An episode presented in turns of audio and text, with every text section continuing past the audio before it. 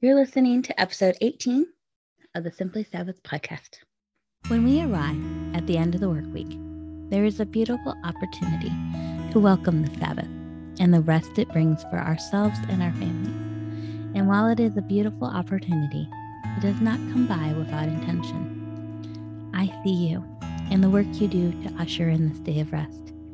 You make sure the home is clean, the meals are prepped, and the activities you will do together as a family you work with purpose the other six days in anticipation of the seventh. Before you begin your rhythm of Sabbath welcome, the next few minutes are for you.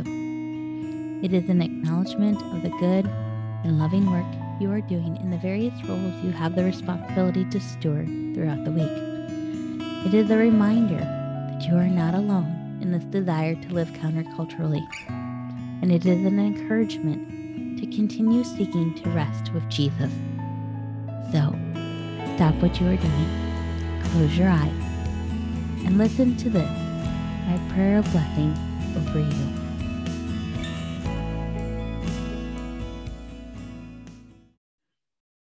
Sickness knocks us down, sometimes when we least expect it, and it reminds us of the fragility of this life.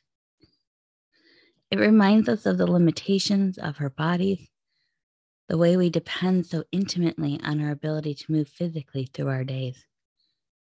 It reminds us that we are finite beings, and sometimes that doesn't sit well with us. It can be hard to accept the fact that we can't do it all, or the fact that hustle and hurry are boosters that will eventually explode our rocket ship. We operate as if we have unlimited resources, and then we are surprised by the consequences that come from the fact that we do not. Lord Jesus, meet the mom today who finds herself in that space of forced rest, where both work and Sabbath have fallen away, and she is left neither being productive nor enjoying her day off. Tend gently to her soul as she tends gently to her body. Give her what she needs emotionally, spiritually, and mentally as she feels depleted physically.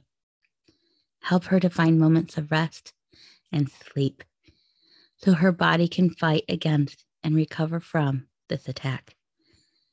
Bring along support for her, for her family, and for her work as she is either operating at half capacity or not really at all.